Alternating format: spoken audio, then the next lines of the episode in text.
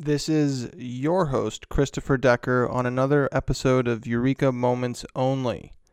You're now on the second episode of a seven part series where we sat down with Brad Costello, venture capitalist and manages his own private tech portfolio.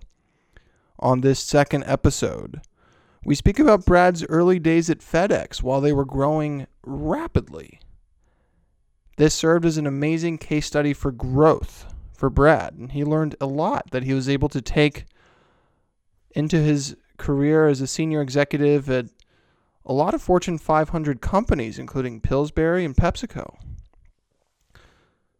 We're able to start speaking about some eureka moments and insights and, and pivotal moments that shaped Brad's decision making at various stages in his life check out this episode and um, stay tuned for three, four, five, six, and seven. There's a wealth of knowledge coming from Brad, and this has been one of the best interviews I've ever done.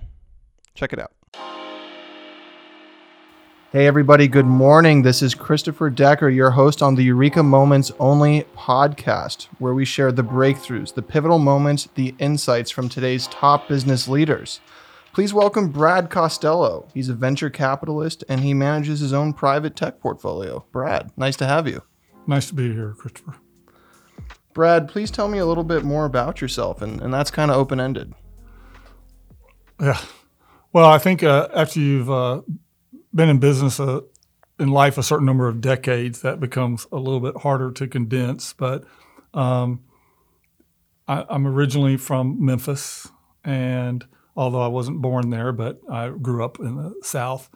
Um, had an opportunity to get involved with what they used to call Federal Express, which is now FedEx, uh, when it was a small company. Uh, certainly not the same as it's regarded today uh, as a, a, global marquee brand.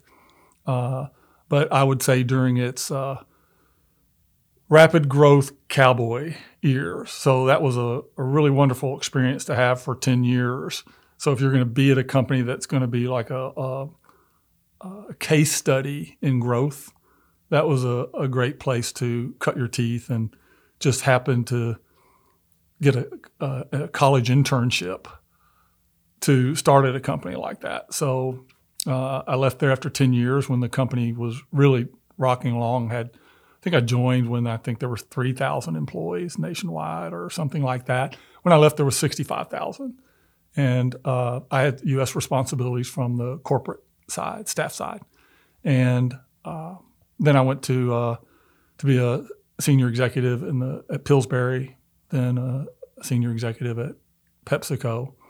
Uh, then after that, uh, one more stint in the Fortune world uh, with Office Depot, uh, kind of during kind of some of its kind of cooler days, let's say. And um, then after that, I went to um, I kind of wanted to step out of the fortune world. It had been a really uh, fast pace for a good while, and started wanted to look at doing my own things. And I uh, uh, purchased part of the equity of a global brand implementation company based out of Toronto and had that for seven years. And I felt that that would be great because they were focused on post merger and acquisition work.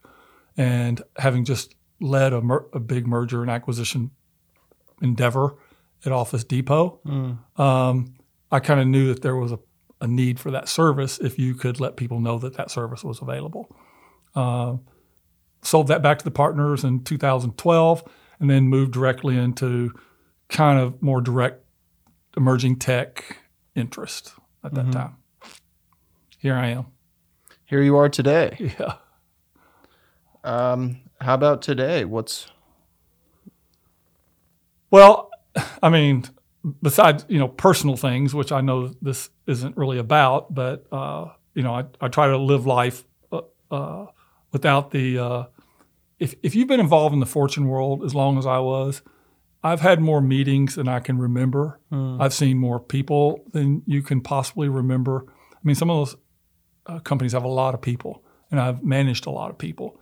And the thing is, you're just going from meeting and meeting to city to city, and it kind of becomes a blur, even mm. from company to company. I mean, sometimes when I was at another company, I would think I was in a meeting at one of the previous companies. It would just be so similar. It's like, you know, been there, done that. So now I try to make sure that if I if you're in a meeting, there's a reason to be in there. And there's no meeting you just have to schedule to fill up a day or fill up a calendar. Uh, so I I enjoy that because that makes me really think about what the purpose of the meeting is and can I add value to it and are the people there that can add value to it and create a result. I like that as opposed to if you've ever been in the large corporate world, not every meeting you have can meet that test. So uh, now I spend 95 plus percent of my time in my private portfolio, uh, in which there's you know usually four companies of very hands-on, sharp concentration, and you know I've had a couple roll off in the last few years. Mm. They either were acquired by public companies or something like that. And of course, when they're acquired, you're not spending any time with them anymore. I, I'm I, am i am not a I don't take operating officer roles of those companies. It's usually mm-hmm. uh, an active equity interest uh, or s- some other form of uh, like that. So that's where I spend my time now, and you know I enjoy it because it's diverse enough. Uh, and the, my biggest thing is I just don't want to agree. I don't want to commit to something I can't do, or I don't think I can help get over the goal line. That leads me to the the next question here. On this show, Eureka Moments Only, we like to dig into pivotal changes and breakthroughs in business and life. Have you had any of those pivotal moments, and what did you learn from them? Um, you know, Christopher, I thought about this when you asked me the, the question on Friday. I think that a lot of times, you know, people would th- start to think of things that happened in their career that were pivotal pivotal moments and I started thinking about a little bit difference of things that I learned or I became aware of that I could use across the board, regardless of, oh, I got promoted from this to a senior officer, or mm-hmm. I got, you know, uh, when I was at Pillsbury, Grand Met at that time tendered a hostile takeover for Pillsbury. Mm. And we had to, you know, they were successful in that hostile takeover. So I had to go through, I had to learn maybe five years worth in a year because you're going through all of these exercises to, that are occurred because the company got acquired. Mm. But those things are outside of your control. And you just either learn and adapt and, and do it successfully or you don't. So I don't, I really kind of started thinking about it a little bit differently. And after you asked me, I kind of made a new few notes because there are some things that I learned that allowed, allowed me and, and they were caused by certain events at companies or certain events and times, but let me, uh, I, I don't know, integrate a lesson or integrate something that I could use no matter where I went. And a couple of these came from Fred Smith. And listen, a lot of the audience, listen, this may not know who Fred Smith was, but he founded Federal Express when he was 28 years old. Mm-hmm. And obviously has built it to whatever it is today. And so he is probably, even though I did not work directly for him in the early days, I got to see enough of him and see enough of his style and his philosophy that it was deeply impressed upon a 23 or 24 year old. Mm-hmm. And to have that opportunity to even see it close was pretty cool. I think that he he did a couple things that he built that company around, and obviously he's he would say he built it around more than that, but things that hit me that I started really were kind of like epiphanies. And one was the difference between the conjunctive and the disjunctive goal.